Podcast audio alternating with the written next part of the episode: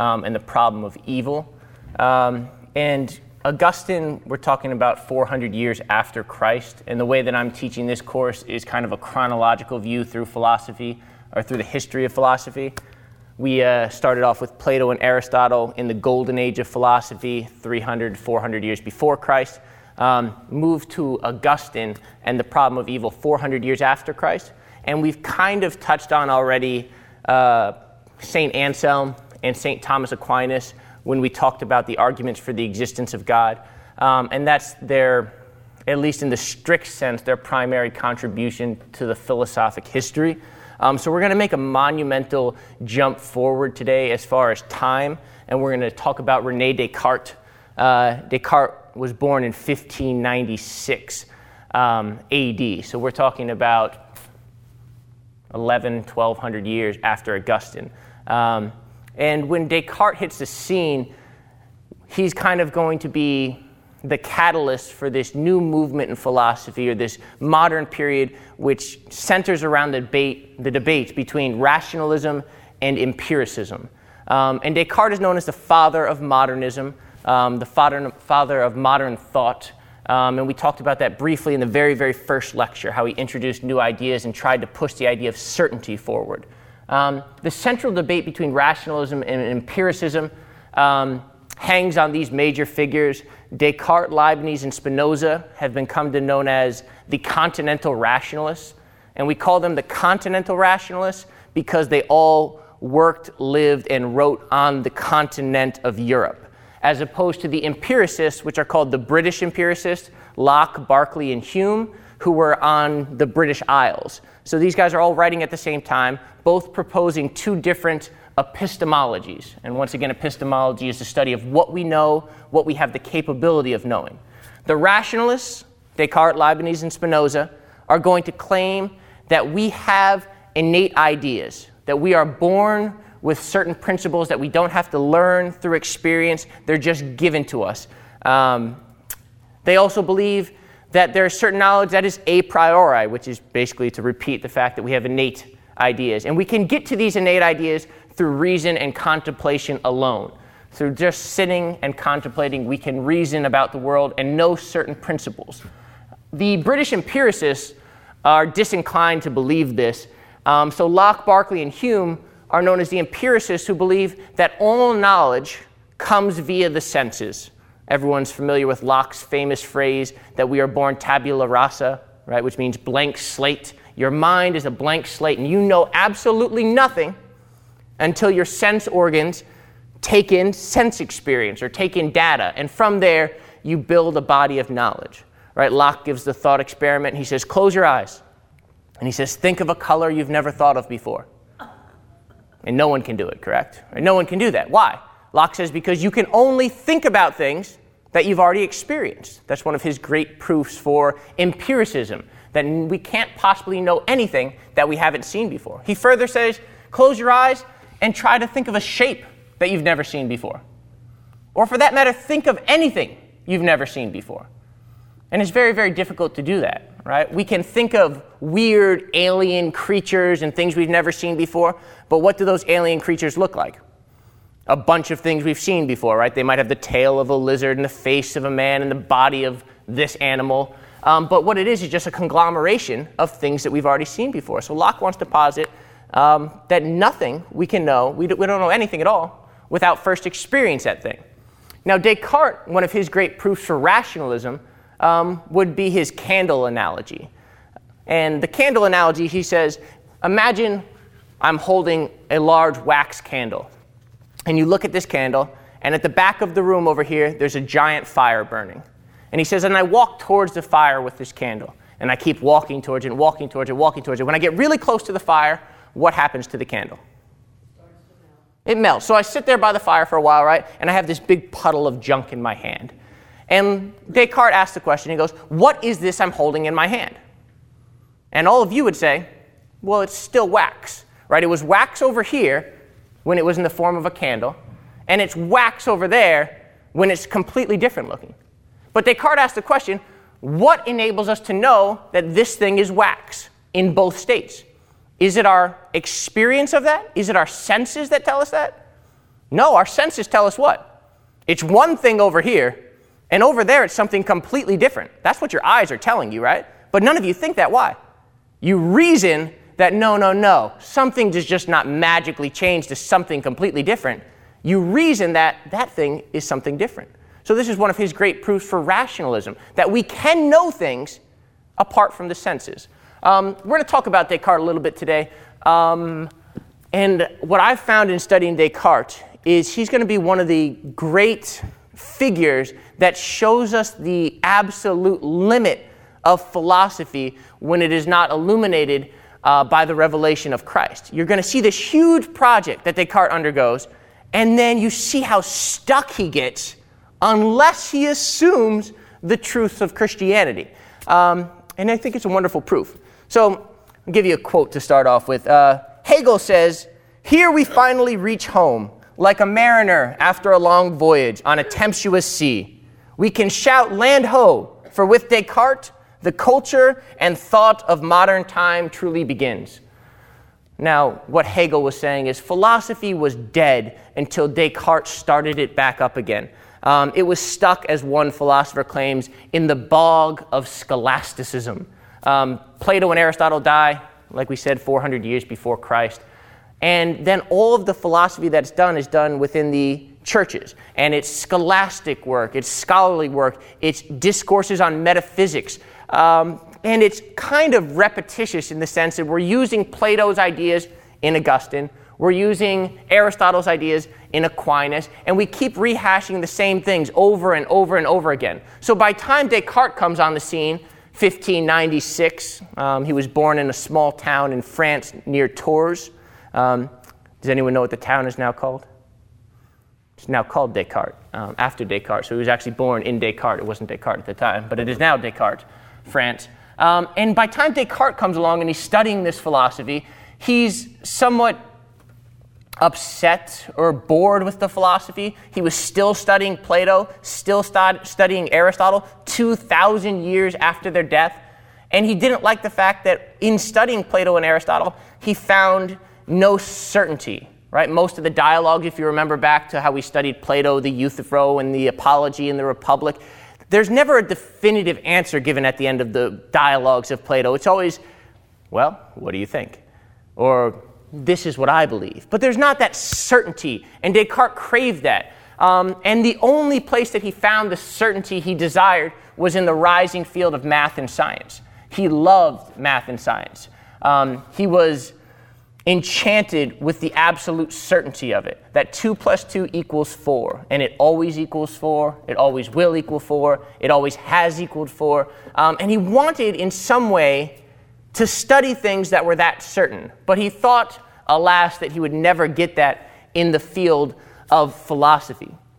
Um, a little bit about Descartes' personal life. We see him growing up as a man of uh, many, many dichotomies. He has these strange, I don't want to say split personality, but polar opposite attributes to him. Um, he grew up a, in a solitary environment, and he did not want to be around other people, and he loved being at home but yet he often at other times wrote about how he craved to be around other people and travel. Um, very, very strange. We see him, another dichotomy in Descartes, how he constantly struggles with the idea of what's known as mind body dualism. Anyone familiar with mind body dualism? Mind body dualism is more or less struggling with the fact of how is it that the mind functions in your body? That's a very, very difficult concept to deal with. Not your brain, but your mind. Your mind is incorporeal, it's not made of matter, it's immaterial, but yet somehow it functions and works with your corporal, material body. How do these two things function with one another? How do they work together? Where is it that they connect? That's a very, very difficult question, especially for the atheist to deal with. Um, and Descartes struggled with that idea, that dualism of this corporal body dealing with this incorporeal mind. And he tried to work it out. He tried to at one time to posit that somehow maybe there's a connection through the pineal gland that the mind actually works with the body. Obviously, we know that not to be the case. Um, but it's a dichotomy we see in Descartes.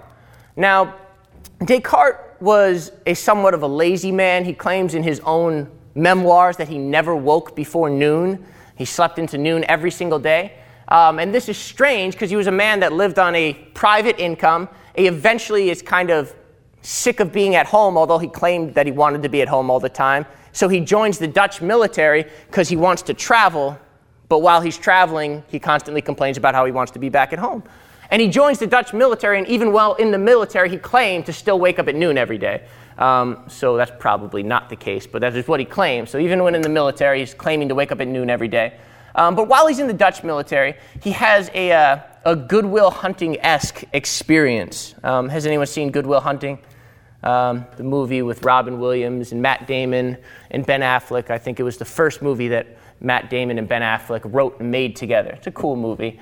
Um, and there's a particular scene in the movie that is completely parallel to what happens in Descartes' life while he's in the Dutch military. If you remember the scene from the movie, uh, Matt Damon's character, he's kind of a, uh, a smart aleck guy, but he's a brilliant man uh, he's working as a janitor at MIT, one of the best universities in the country.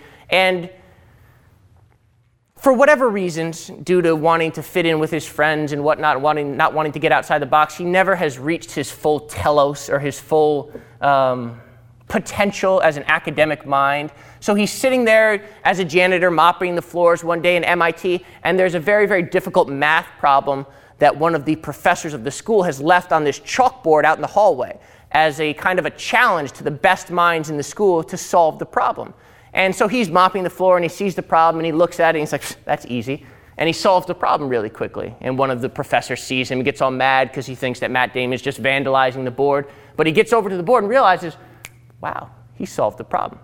Well, Descartes, while he's in the Dutch military, he, there's actually the same situation that goes on. There was a professor at a local college who had a very, very difficult math problem that he put out in the center square, and he said, Anyone in the public, there will be a reward if you can solve this problem. And Descartes wakes up at noon, wanders into the town, sees the problem, and in an alarming fashion, solves the problem. And because of this, he gets to meet a professor by the name of Dr. Beeckman. And he meets Dr. Beeckman, and he says, I was sleeping until you awoke me. Speaking of Beeckman, I was sleeping till you awoke me. This, this, he kindled a love of mathematics and a love or relove of philosophy. And when meeting Beeckman, Descartes decided, I found out what I want to do with my life. I want to create what he calls a philosophical mathematics. I want a philosophical mathematics. Now, the way that Descartes comes about realizing his life's purpose of creating a philosophical mathematic is once again a very strange parallel, a strange dualism that we see in his life. Descartes' a rationalist. He says he only wants to accept things which we can know for certain with pure reason through innate principles, a priori principles. But after meeting Beeckman, Descartes claims that he spent an entire winter in a hot oven. And when he says that, not an actual oven, but like a small janitor's closet where he didn't leave for the entire winter. And while he was in this hot oven for the entire winter, he has a series of three mystical dreams. So, a man that wants to create a philosophy that's based on absolute certainty gets his calling while having these weird mystical dreams, which is a very, very strange thing to see. And in these series of mystical dreams, Descartes says he envisioned a philosophical mathematics. He envisioned a world that we could solve all the problems of ethics, morality, science, politics in the same way that we solve mathematical equations. And he posits, or he decides, that my life goal must be to start and create this philosophical mathematics, a way of knowing everything with the exact certainty that we can know things in math. So Descartes decides, well, how are we going to do this? How are we going to know things in politics, in science, and whatnot? in the same way that we know things in mathematics. Well, he says we must first only start with principles which are 100% indubitable, things which cannot possibly be doubted. Descartes says that's all fair and well, but I have this whole body of knowledge, all these things I already accept and know to be true, and how do I know for certain that all of these things are absolutely true. If you remember back to the first week when we were in here, I asked some, or I talked to you how I asked some simple questions to my classes that a lot of times people think they know 100% certain to be true, and it turns out they're false, right? What's the shortest distance between two points? Everyone says a straight line. It's not the case, right? Who's the first president? We say George Washington. It's not the case. Um, these things, so Descartes says, well, I must have a bunch of things that I accept and think are indubitable, which maybe aren't indubitable. So, what I must start to do is take out a what are those giant things that swing into houses to knock them down? Crane. A crane, a wrecking ball. That's what I'm looking for, a wrecking ball. He says, I must take out a giant wrecking ball and destroy my house of knowledge, destroy everything I currently know about the world so that I can start fresh and build a firm foundation. So Descartes says, What I'm going to use is doubt. Doubt will be my tool that I will use to rip down my house of knowledge. And he says, What should I start doubting? He says, I must start with my senses. I must doubt everything I've ever taken in through my senses because there's certain times that my senses have deceived me before. So, how can I be certain that they're indubitably giving me the truth? He says, There's been times when I've been walking down the road and I look out ahead and I say, Oh, there's a puddle in the road up there. And I get to the puddle and it turns out, what? It was a mirage. It wasn't there. So my senses deceived me. He says, There's times when I've thought that I heard someone calling my name. Has anyone ever heard that? Did someone just call me? No, nobody called you. He said, But my ears have deceived me. He says, even further, there's times that I've had very, very powerful dreams, and I'm sure all of us have had this, right? You've all had a dream where you woke up crying or woke up disturbed and upset. Why? Because that dream felt real to you. You were deceived into thinking you were living that reality, that that was going on. So Descartes posits, he goes, How can we be 100% certain that right now we're not dreaming? We take this to be reality, but are you sure? We're pretty sure but are you 100% indubitable? So he says anything that we've taken in through the senses must be thrown out. We can't trust those things. He says anything I've taken on the authority of somebody else, I cannot trust. Because he says everyone's been lied to before. Everyone has had even close friends, family members, your own father or mother has lied to you at one time or another, right? And when you realize that, well, if we want to be a 100% certain, we have to throw out everything anyone's ever told us and we have to start from scratch. Descartes posits even further, in, and all of this comes in his famous work, uh, The Discourse on Method and the Meditations. All of Descartes' work, you can read it in a day. I mean, all we do is small volume here, 130 pages, thin, big words, um, not a very large work. So you could pick up Descartes and say, I've read the bulk of Descartes um, in one day. And Descartes says even further, he says, How do we know that right now there is not an evil demon that is making me feel and seem like I'm having this experience, but all I am is really just a brain in a vat, a sort of a matrix like experience, right? You think that your life is real, but how do you know? If there is an all powerful God, an omnipotent God, how do you know you're not just a brain in a vat and he's hitting little nerve endings and making you feel like you're having this reality? But it's not absolutely real. And you're like, that's unlikely, but why? Is it, un- is it 100% indubitable that that's not happening? Descartes says no. He says, What about your whole life? He posits even further. He says, How do you know that the universe wasn't just created 30 seconds ago, but you were implanted in your mind with all of the vivid image, images and memories of this past life that never really existed? Can you be certain that that's not the case? Descartes says no. So we can't trust the senses at all. We must throw them out if we want certain knowledge. So Descartes has now, the analogy I always give in class, he's building a new house of knowledge. He's taken out the wrecking ball, destroyed his old house. He now believes nothing, and he must lay a foundation for his new body of knowledge. What can he possibly know? And this is where Descartes comes with his famous Latin phrase that you're all familiar with. He says, There's one thing that I can know for certain cogito ergo sum. I think, therefore I am. He says, Let the demon deceive me as much as he wants, but every time that I think, I know for certain that I am something that has the capability of thought. Right? Anytime you think, you don't know that you're a person thinking, but you must at least be a thinking thing, something that has the capability of thought. And this Descartes posits is 100% indubitable. You can't doubt it. Because even in doubting, what? You're having a thought, which means you must be something that can think. So, this is Descartes' foundational principle. He has it, something we can know for absolute certain. I think, therefore I am. Now, many times when people, and especially intro to philosophy students or people that are not real familiar with philosophy, study Descartes, they get confused on the cogito, the cogito ergo sum. And we must stress deeply that when Descartes says, I think, therefore I am, he does not know that he is Descartes, right? He does not know that. Why? Because to know that he's Descartes would require him looking in a mirror, seeing himself, trusting his senses, right? He doesn't know he's a man that's thinking.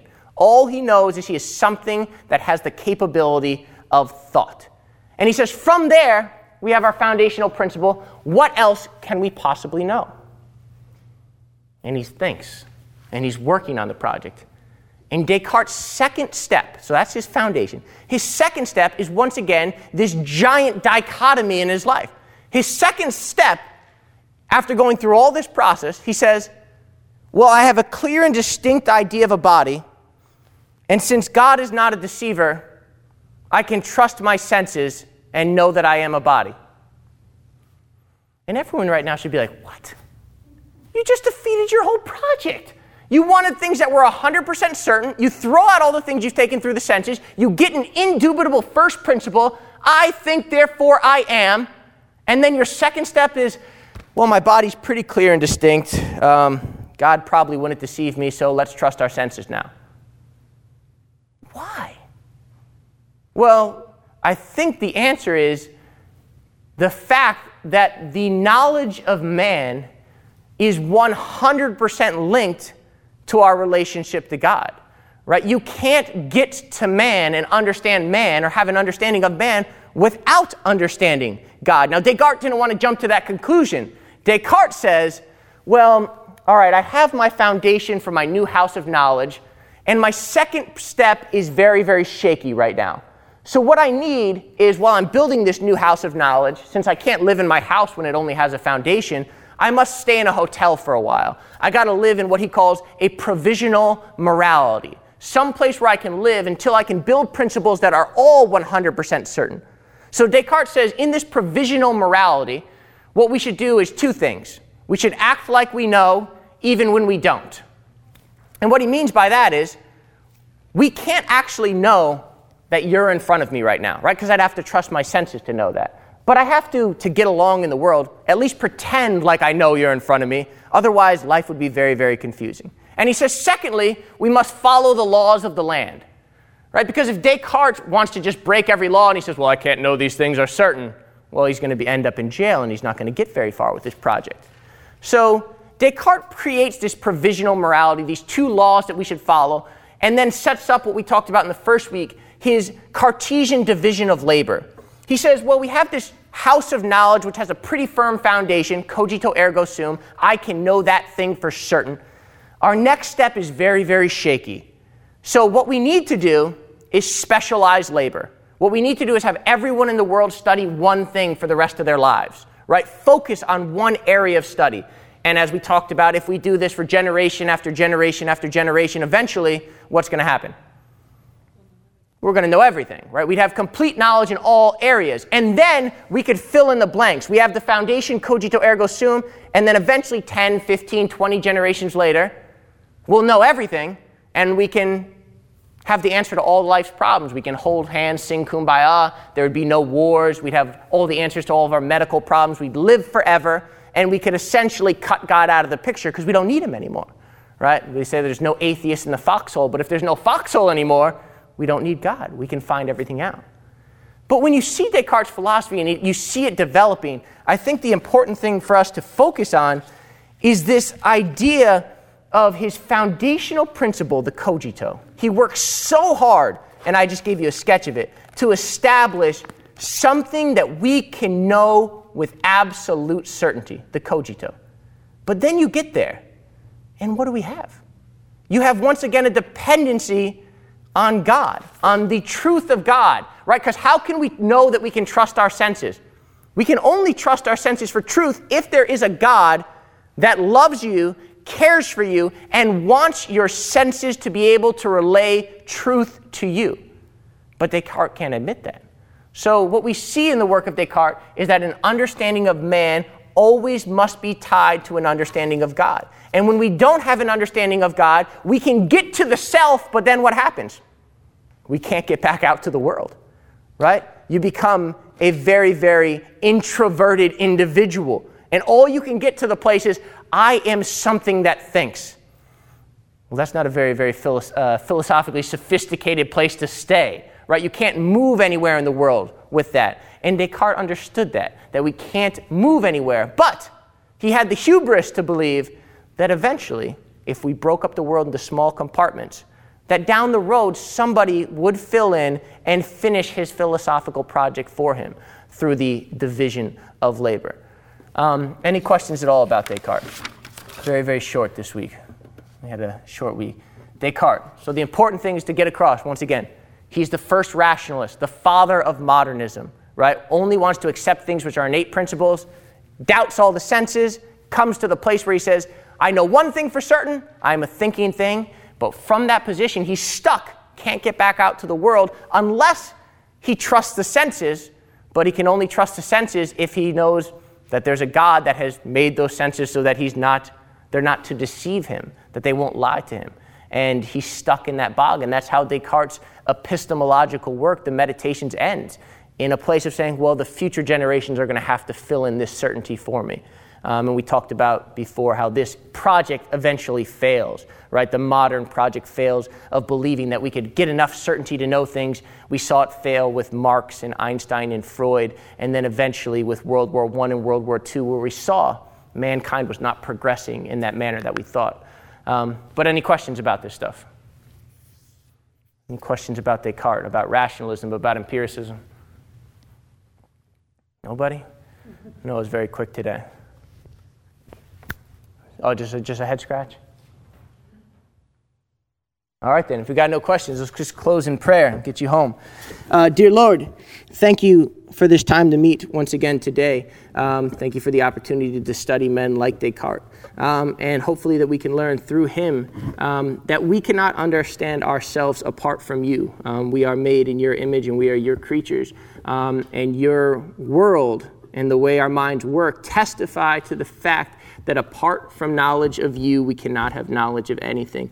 Um, we hope that the world can become enlightened by these facts um, and through the work of your Spirit, um, come to you and come to these truths which are um, certainly self evident and certainly true. In your name we pray. Amen.